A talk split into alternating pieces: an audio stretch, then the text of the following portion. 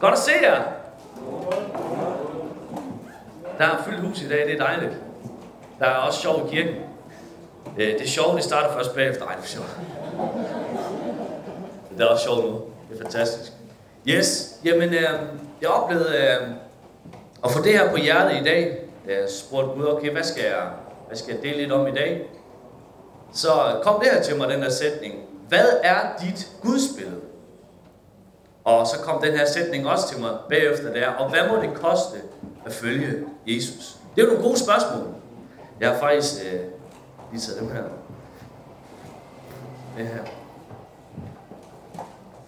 Eller jeg havde faktisk lige fået det. Så fik jeg lige en idé. Det ser jo cool ud. Det er min kones øh, solbriller. Så det, jeg er ikke så god til solbriller sådan noget. Men øh, hvordan ser vi Gud? Det øh, har meget at gøre med, hvordan vi er, hvilke briller vi har på. Hvordan at vi ser ham. Det kan være, at vi er opvokset i et kristen hjem, og har en rigtig meget kundskab omkring, hvem han er. Øh, det kan være, at man tror, at Gud han er en helt anden person end det, som at, man, at han egentlig selv beskriver, at han er. Så nogle gange så er det egentlig godt, at man tør at sige, okay Gud, jeg erkender egentlig, at jeg ved ikke helt, hvem du er. At man tør at tage sine briller af og sige, okay Gud, hvad siger du bare, hvem du er, igennem dit ord? Og der må man sige, der har jeg i hvert fald oplevet, at når jeg har læst hans ord, at han viser mig de her briller, jeg har på. Jeg siger, ah, okay, det var måske ikke lige helt sådan, at du var. I hvert fald i forhold til, hvad det er, du siger, hvem du er i dit ord. Jeg kunne godt tænke mig at prøve at udfordre dig i dag til at stille dig selv et spørgsmål. Hvilke briller har jeg på, når jeg ser Gud, hvem han er? Og så vil jeg måske komme med nogle pointer i dag, som øh, leder lidt hen til, at de her briller, som vi er vant til at se Gud ved, den lægger vi lidt væk, og prøver at se, hvem han siger, han er i hans ord. Er I med på den? Fantastisk. Jeg har også fået den her PowerPoint der. Så alt efter, hvad vi har med i vores bagage, så har vi nogle briller på, hvordan at vi ser Gud. Det kan være, at du slet ikke har hørt ret meget om Gud. Men så er jeg i dag for at fortælle, hvem Gud at han er. Ifølge hans eget ord, så læser vi i Hebræerbrevet kapitel 1. Skal jeg lige se her, jeg skal pege den her vej. Der læser vi sådan, at det er nok lille. Ja. Så godt, jeg har til at stå her også. Kan I godt se det? Nå. Men ellers så kan I tage jeres bibler frem. Ellers kan I downloade en app. Hvis jeg er Telenor, så virker det jo altid. Det er ikke fordi, jeg arbejder ved Telenor i hvert fald. Ej, vi har vist nok øh, på forsiden lige nu. Nå, det var en, øh, helt anden øh, tidsspring. Nå, men her læser vi fra vers 1 af, kapitel 1, vers 1. Mangfoldige gange og på mangfoldige måder har Gud i fortiden talt til fædrene gennem profeterne, altså det gamle testamente. Men nu ved dagens ende har han talt til os gennem sin søn, hvem han har indsat som arving til alle ting, ved hvem han også har skabt verden. Han er Guds herlighedsglans og hans væsens udtrykte billede. Og han bærer alt med sit mægtige ord. Da han havde skaffet renselse for vores sønder, tog han sæde ved den højeste højre hånd i det høje, og han er blevet så meget mægtigere end englene. Som det navn, han har arvet, overgår deres. Så her ser vi, hvis vi vil vide, hvem Gud han er, så bliver vi nødt til at starte et sted. Og det er, vi bliver nødt til at starte ved hans søn. Vi bliver nødt til at starte ved, hvem Jesus han er. Hvem er det, Jesus han siger, at han er? Han siger, at han er Guds egne, faktisk eneborne søn. Han er Guds eneste søn. Og der står, at, at Jesus var til før verden blev. For at han var med til at skabe det hele. Så Gud og Jesus har altid været sammen. Det er en person. Faktisk ser vi også, at han siger, og det kommer vi til at læse, at han er Gud, at Jesus er Gud.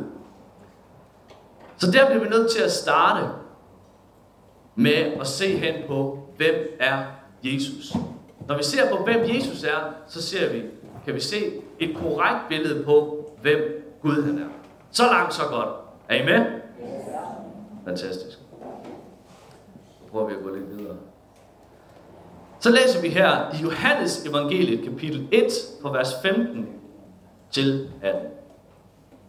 Og ordet blev kød og tog bolig iblandt os.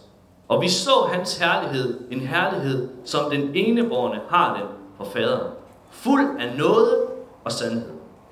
Johannes vidner om ham og råber, det var om ham, jeg sagde, han som kommer efter mig har været der forud for mig, for han har var, var der til før mig. Af hans fylde har vi alle modtaget. Og det er noget over noget. For loven blev givet ved Moses. Nåden og sandheden kom ved Jesus Kristus. Ingen har nogensinde set Gud, den eneborne, som selv er Gud, og som er i faderens favn. Han er levet hans tolk. Punkt. Fantastisk. Så her bekræfter det bare igen, hvis vi skal vide, hvem Gud han er, så har han sendt en tolk. En, som viser, hvem Gud han er. Og hvad var det, at Jesus han viste? Han viste os noget. Det vil sige, man kan faktisk godt få en chance mere. Det kan man rent faktisk. Gud er, det er Guds hjerte. Det er, han er fuld af barmhjertighed, han er fuld af tilgivelse. Men så siger han også, der var også en anden ting, som da, da, da Jesus kom. Det var også, han var også noget og sandhed. Sandhed, det er det, der gør lidt ondt nogle gange. Det er der, hvor det er, at vi bliver nødt til at, at være oprigtige og se det, som det er. Og det er, at vi mennesker i forhold til Guds høje standard, der fejler vi. Der brummer vi, og derfor har vi brug for noget. Og det, som jeg har, når, når jeg har læst Bibelen, og læser Bibelen, og det, som jeg kender til ved Gud, så har jeg, så har jeg lidt det her billede af Gud. Hvis vi siger, at det der hjerte der, det er Guds udtrykte billede. Det er sådan Gud han er. Der er selvfølgelig sikkert mange flere ting, at man kunne putte på, eller det er der. Men i hvert fald, når jeg sådan læser i ordet, hvem Gud han er, så ser jeg, at det er, kan man egentlig pege med det? Ah, sejt. Okay, så ser man her. På en side, så er Gud fuld af noget. Han er fuld af barmhjertighed, tålmodighed, godhed, venlighed, accept. Han tror, håber og udholder alt. Det er den ene side af Gud, at han giver aldrig op. Han vil igen til enhver tid vise os noget. En noget, som forvandler os til at leve i sandheden. For på den anden side, der ser vi Guds retfærdighed, altså Guds sandhed, hvor det er, at jamen, der var en pris, der skulle betales for, at Gud kunne være sammen med mennesker. Der var øh, der er en side af Gud, som han ikke kan gå på kompromis med, selvom han gerne vil måske, men, eller det vil han ikke, fordi det kan han ikke. Men det er hans retfærdighed, det vil sige hans hellighed. At han går ikke på kompromis. Han kan ikke bare acceptere synd.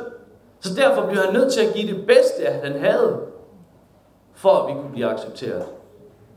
Så det er altid, når, når det er, at jeg læser både i det gamle testamente, hvor der var, hvor, hvor Gud han, det er klart og tydeligt, hans sandhed og vrede er der over synd.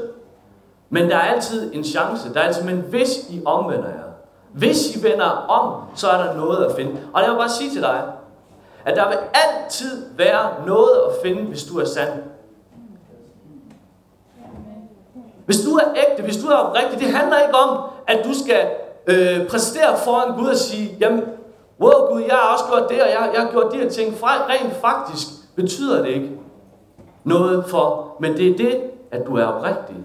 Det er det, at din, dit hjertes indstilling er, jamen Gud, du kender mig allerede. Jamen altså, hvad skal jeg så skjule fra dig? Han kender allerede vores kamp. Han kender allerede der. Og det er der, han kommer ind når det er, vi erkender, når vi er oprigtige og sande, så kommer han ind, og hans nåde gør noget ved os. Den forvandler os. Guds nåde er ikke bare en nåde, som, som er, at så kan vi bare blive ved med at leve i synd. Det vil være, det vil være fuldstændig absurd. Nu skal jeg måske passe på at sige absurd, hvis Donald Trump er her. Men, men absurd, det vil det være, hvis det er, at, at Guds nåde bare giver os tilladelse til at leve, som vi vil. Guds nåde har aldrig nogensinde bare givet os, givet os ret til at bare leve, som, som det er, vi vil. Guds nåde sætter os i stand til at leve heldigt. Ja, ja, det kan godt være, at vi kommer til at fejle her og der, men hvad er det så af vores hjertes indstillinger? Det er at være ægte, Vær oprigtig. Og han kender allerede vores hjerter. Han kender det fuldt ud. Han kender faktisk dig og mig bedre, end vi kender os selv. Og han ved, hvad der er bedst for os. Og jeg er overbevist om, at hvis det her er et billede, at du kan få ind fra starten af, eller hvor du nu er i din vandring, måske skal du have nogle briller af, så vil jeg sige sådan, at det her ting, det fører til en sund holdning om, hvem Gud han er. Du kan ikke, både, du kan ikke bare kun sige, Gud han er bare kærlighed. Og det er ikke, og han, det er bare sådan, det er. Og tage Guds retfærdighed ud, det kan man ikke. Det hænger sammen. Gud er også retfærdighed. Og der er også nogen i den, i, i den anden øh, boldgade her, det kan blive fuldstændig legalistisk. Altså, hvor det er fuldstændig logisk og rummer. Men det går hånd i hånd. Det går hånd i hånd. Det er sådan, jeg kender min Gud. Ellers skulle Jesus ikke betale en pris. Hvis Gud ikke er retfærdig, skulle Jesus ikke betale en pris. Og Jesus betalte den pris. Fordi han så, der var noget, der var værd at dø for. Ikke bare noget, men der var en person, der var værd at dø for, og det var dig. Og det var mig. Og når det er, det går op for os, hvor stor en nåde han har vist os. Hold da op. Så vil man bare give ham alt. Jeg har bare lyst til Jesus. Wow, fantastisk. Du gav alt, så jeg vil give alt til dig. Og man ser også, når der er, at der er store skare, at der følger Jesus. Nu går jeg lige tilbage en gang. Hvordan at han selv opfordrer folk til at være en efterfølger af ham. Man ser, at der er en helt kæmpe skare, som måske her, måske større, tror jeg. Men der er en helt skare, der fulgte efter Jesus. Og så vender han sig om Jesus. Og så siger han noget til den her forsamling. Fordi de vil gerne være hans efterfølgere. De så tegn under mirakler, og de troede rent faktisk på, at han var den, som han sagde, han var. Og på det tidspunkt var det måske også endnu nemmere at tro på det, på grund af de tegn, der fulgte efter. Det, det, det siger Jesus også. Hvis I ikke tror på mig, men den, som jeg siger, at jeg er, så tro på mig, på grund af de tegn, at jeg gør i min fars navn.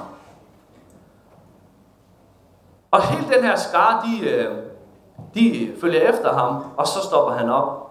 Og så siger Jesus noget her, som jeg tror er vigtigt for os, også i dag. Og jeg tror også, at Gud han vil stille det spørgsmål til os i dag. Der står sådan her i Lukas 14, på vers 25-33. Store skare fulgte med Jesus, og han vendte sig om og sagde til dem, Hvis nogen kommer til mig, og ikke hader sin far, mor, hustru, børn, brødre, søstre, ja, sit eget liv, kan han ikke være min disciple. Jeg har ofte været udfordret af det her ord. Jeg tænker, Jesus, du kan ikke sige, at jeg skal have. Det største bud, det er, at jeg skal elske. Hvordan kan du så sige, at jeg skal have? Men hvis man egentlig går ind og undersøger det, så det det egentlig betyder, det er, at den, der ikke elsker mig mere end. Så det handler om at elske mere, at jeg elsker Jesus mere end min mor og min far. Jeg elsker Jesus mere, end jeg elsker, og så videre. Det er det, der er pointen i det. Det er, at Jesus vil have førstepladsen. Det er det, han har skabt os til. Det er, at vi kan at han skal have førstepladsen i vores liv. Så ham først, og så skal vi elske vores familie og brødre og søstre. Også vores eget liv. Der står der videre, den der ikke bærer sit kors og går i mit spor, kan ikke være min disciple. Hvis en af jer vil bygge et tårn, sætter han sig så ikke først ned og beregner udgifterne for at se, om han har råd til at gøre det færdigt. For at man ikke skal se ham lægge en sokkel uden at kunne færdiggøre det.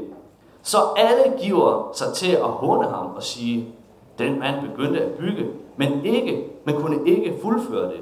Eller hvilken konge vil drage i krig mod en anden konge, uden først at have sat sig ned for at overveje, om han med 10.000 mand er stærk nok til at møde ham, der kommer imod ham med 20.000.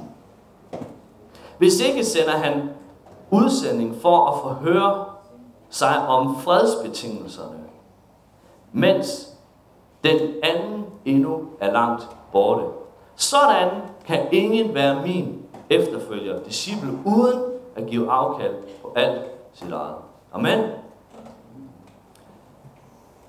Jesus taler ofte i lignelser, og det er interessant. Og han siger også til hans disciple, det er, ja, er det givet at forstå de lignelser. Så ofte så forklarer han dem så, fordi de fatter det ikke altid første gang. Sådan har jeg det i hvert fald også. Ofte, når jeg har læst det her, så tænker jeg, det forstår jeg ikke helt. Men så har jeg oplevet, hvordan Gud giver lys over tingene. Fordi Helligånden, ligesom vi har sunget, vis mig Jesus. Helligånden viser os, hvem han er.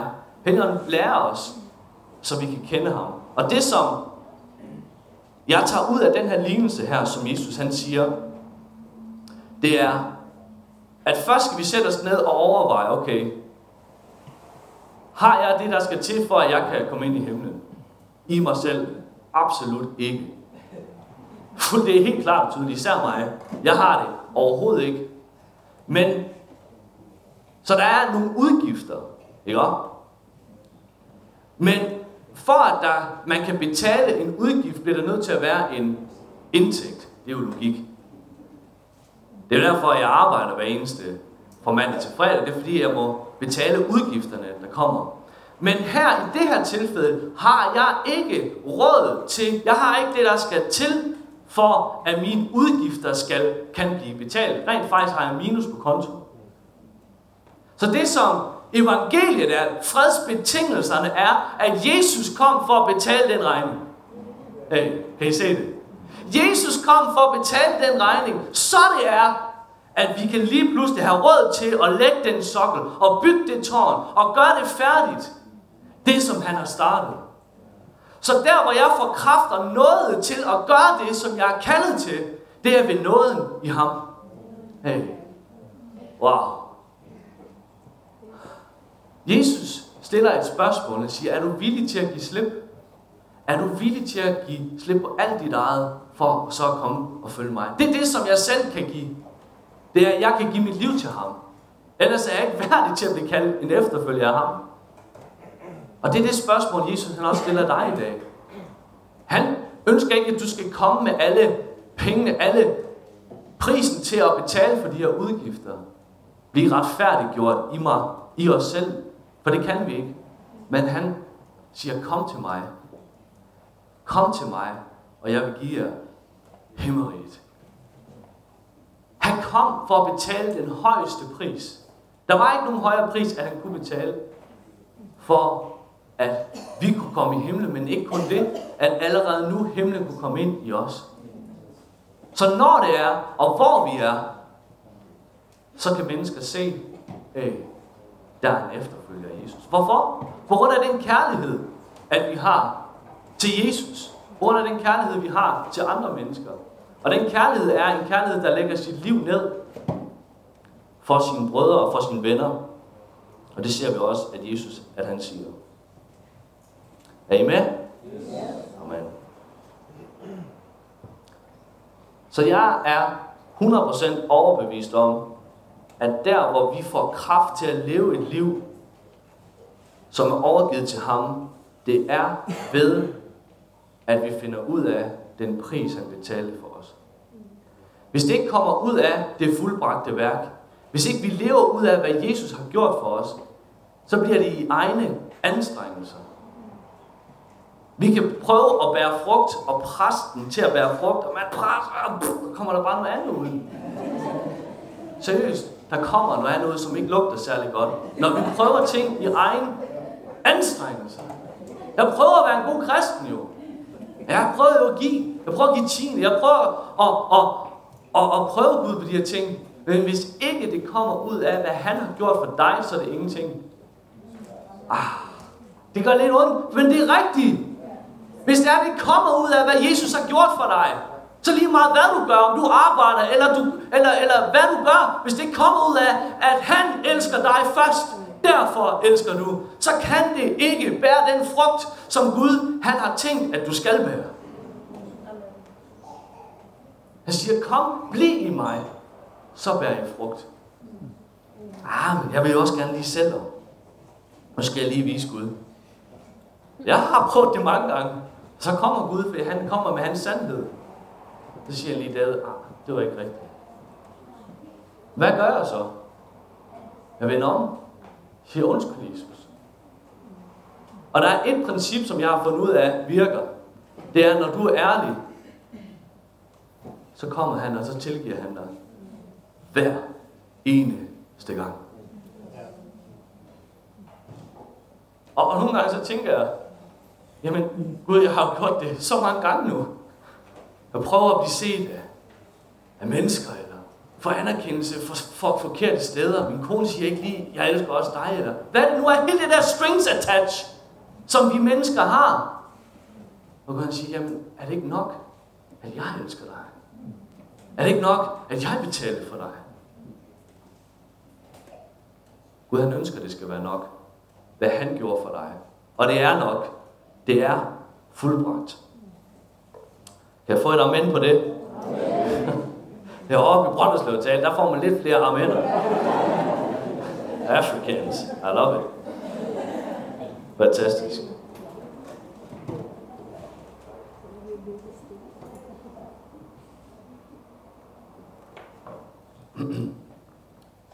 Jeg har fået lov til at være så privilegeret af Gud. Det siger han i hans ord, at jeg gerne må gå ud og fortælle mennesker om Jesus. Rent faktisk er det for alle sammen. Vi har fået lov til at gå ud og fortælle om ham. Og vi er sådan, hver anden fredag, der går vi ud på gaden. Øh, vi har også nogle øh, med her, Thomas og øh, René. Øh, de var også med ud på gaden. Og jeg, vi går med et kæmpe stort hvidt kors, som, hvor der står med store fede bogstaver tilgivelse. Og jeg gik med det her kors også i fredags, og jeg kan bare se, hvordan folk, og i fredags var der tonsvis af mennesker, jeg ved, jeg ved ikke, hvad der skete nede i uh, det der Karolinelunde, eller, eller hvad det nu hedder i dag. Der var i hvert fald en eller anden koncert, og der var så mange mennesker.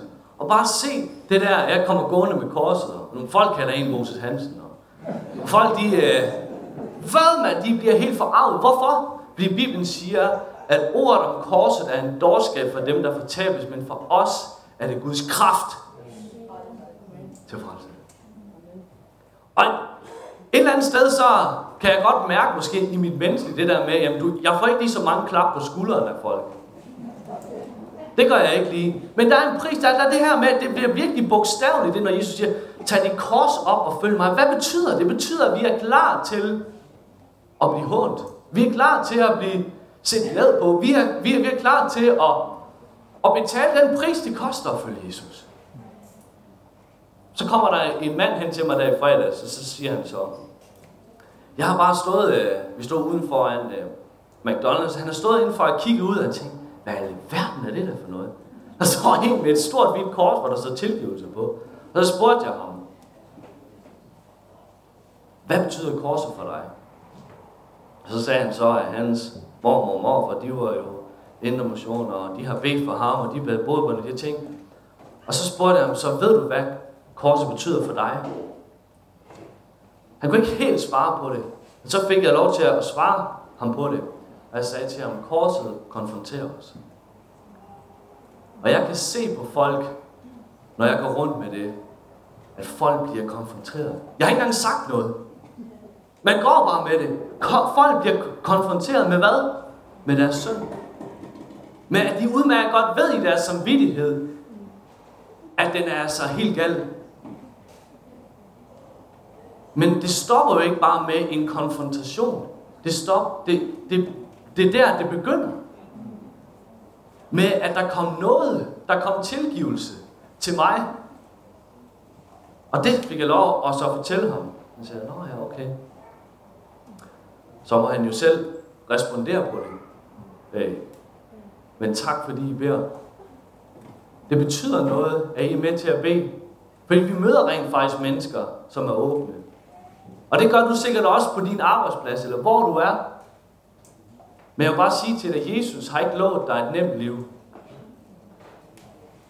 Han har ikke lovet dig, at det hele skal bare være sukker, sød og velsignelse.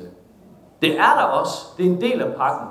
Men han lover dig også, at hvis der er, du ikke holder tilbage, kast ikke din frimodighed bort for dem, der er stor løn med sig. Og hvis det er, at det er svært for dig at være frimodig, det er okay. Men så bare indrøm det over for Gud og sige, okay Gud, gør din noget større i mit liv. Gør så, at jeg ser, hvilken pris du betaler for mig. Fordi når det er, så kan du ikke lade være. Det er 13 år siden, jeg blev døbt her. Og siden den dag har jeg ikke kunne lade være. Det har godt nok været op- og nedture. Men jeg kan sige så meget, at Jesus han holder. Og han holder hele vejen. Og nogle af de tidspunkter, jeg har oplevet ham allerstærkest, så er det, når det har været allerhårdest. I dødskyggens dal. Og nogle gange, så ønsker jeg faktisk, at jeg kommer i dødskyggens dal igen. Fordi det er der, jeg kan se, at jeg er blevet formet og dannet allermest. Når det hele bare går nemt, så er det faktisk nemmere for mig at være stolt. Det er nemmere for mig at lige pludselig at tro, at man er noget. Og have høje tanker om mig selv. Hvor Paulus siger, have ikke højere tanker om mig selv end i børnehave. Men når det hele går godt, så er det nemt at have tilbøjelighed til at være stolt. Er der nogen, at der også kender det, eller er det kun mig? Åh, oh, det var godt. Jeg var forsøg. Men når det er, at man går igennem svære ting, så mærker man bare Jesus på en helt anden måde. Er der nogen, der kan sige amen? Amen. Fantastisk. Jeg vil slutte af med at sige, at ja, der kommer forfølgelser og prøvelser og alle de her dårlige ting, men Jesus han siger det også sådan her. I Markus evangeliet, kapitel 10, 8, 28 og 30. Der står sådan her. Peter tog til ordet. Peter er en af Jesus' efterfølgere. Og sagde til ham, Se, Jesus, vi har forladt alt og fulgt dig. Jesus sagde, sandelig siger jeg jer, der er ingen, der har forladt hjem, brødre, søstre eller mor, far, børn, marker på grund af mig og på grund af evangeliet, som ikke får det 100 dobbelt igen nu i denne verden. Både huse, brødre, søstre, mødre, børn, marker, til lige med forfølgelser. Der er mange, der lige sletter den der, den sidste der. Til lige med forfølgelser. Og mest af alt, evigt liv i den kommende verden. Det er som om, at i den her samtale, når man, når man læser konteksten, så er det som om, at Peter han faktisk prøver at retfærdiggøre sig selv. Jamen Jesus, vi har da givet alt op. Og det har jeg også mange gange sagt til ham. Jamen Jesus, har du ikke alt i mit liv? Så er der nogen, der han faktisk han siger, nej, det har jeg ikke. Så peger han på et område og siger, det her er ikke mit, men vil du give det til mig? Og når man gør det, så kommer velsignelsen. Men det er som om, at Peter i det her prøver at retfærdiggøre sig selv. Og så siger Jesus til ham, men alt det, du har givet op, skal du få igen. En gang igen? Nej. To gange igen? Nej. 100 gange igen. Og jeg husker aldrig, eller, eller jeg, jeg husker dengang, da jeg kom til tro på Jesus, for 13 år siden, der læste jeg det her skriftet, og det boblede ind i mig, jeg sagde, okay Gud, jeg vil bare give alt til dig. Så var der nogle venner, jeg havde fra dengang før jeg blev kristen, at Gud han sagde til mig, jeg kan ikke være sammen med dem mere, fordi de har dårlig påvirkning på mig. Og så sagde jeg, okay Gud, så giver jeg det op. Så øh, velsigner jeg, og så vil jeg begynde at bede for det. Og ved hvad jeg oplevede? Jeg oplevede at komme ind i et fællesskab. Det var faktisk heroppe. Jeg oplevede at komme ind i et fællesskab, og jeg fik nogle venner, som var ægte. Jeg fik det 100 dobbelt igen. I dag der har jeg over 600 venner på Facebook. dobbelt igen. Det er jo ikke nære venner, når det er Facebook-venner, det ved jeg godt. Men prøv at jeg har fået venskaber, jeg holder. Jeg har fået venskaber, hvor jeg kan være ærlig. Jeg har fået venskaber, hvor det er, de elsker mig. Ikke på den, Øh, at jeg altid øh, er perfekt, og at jeg er fejler. Men de elsker mig for den, jeg er. Og det har vi brug for. Jeg oplever bare, at der er nogen, der har brug for at høre det der. Tør du give dine venner op, så har Gud 100 dobbelt øh, gode venner tilbage til dig.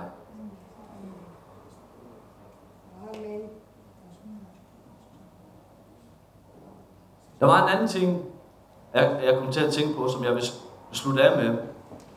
Det er det her.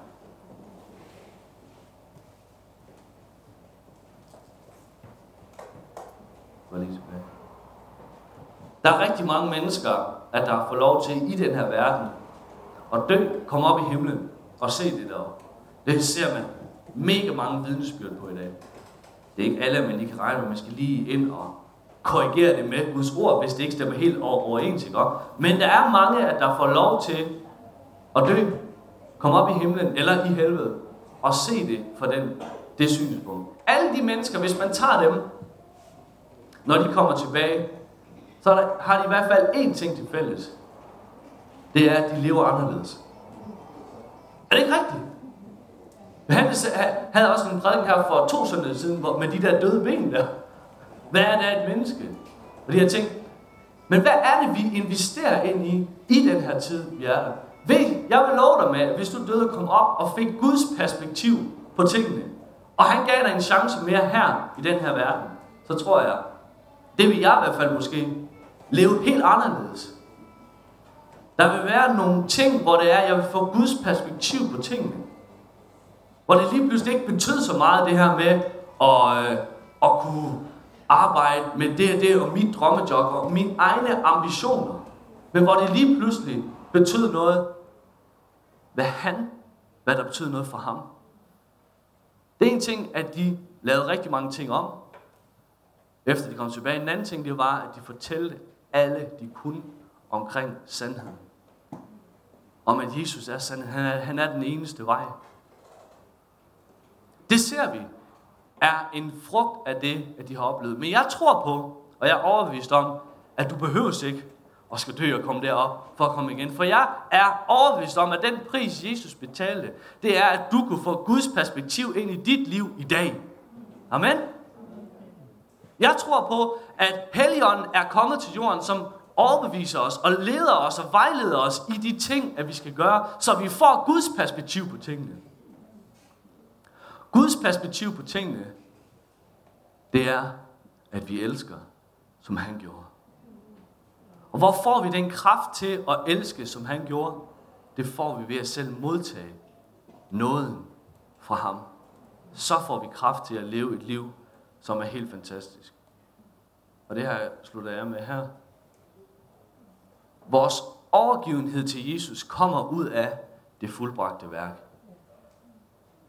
Hvis du ikke har taget en beslutning om at give alt til Jesus, så vil jeg opfordre dig på det kraftigste til, at det kan godt betale sig. Jeg har 13 år på banen, hvor jeg ved, at det holder. Der er millioner af mennesker verden over, der vender om fra deres søn og tager imod tilgivelse i Jesus. Og de kan sige sammen med mig et stort Amen. Er der nogen her i dag, der også skal sige et stort amen? At det holder. Det er ikke lige sådan altid, som jeg tænker, at det skulle gå. Er der nogen, der også kan sige amen til det? Men hvad er det Gud han gjorde? Han var trofast. Og han lærte mig noget igennem tingene. Jesus han længes efter hele dit hjerte. Han længes efter din bankbog.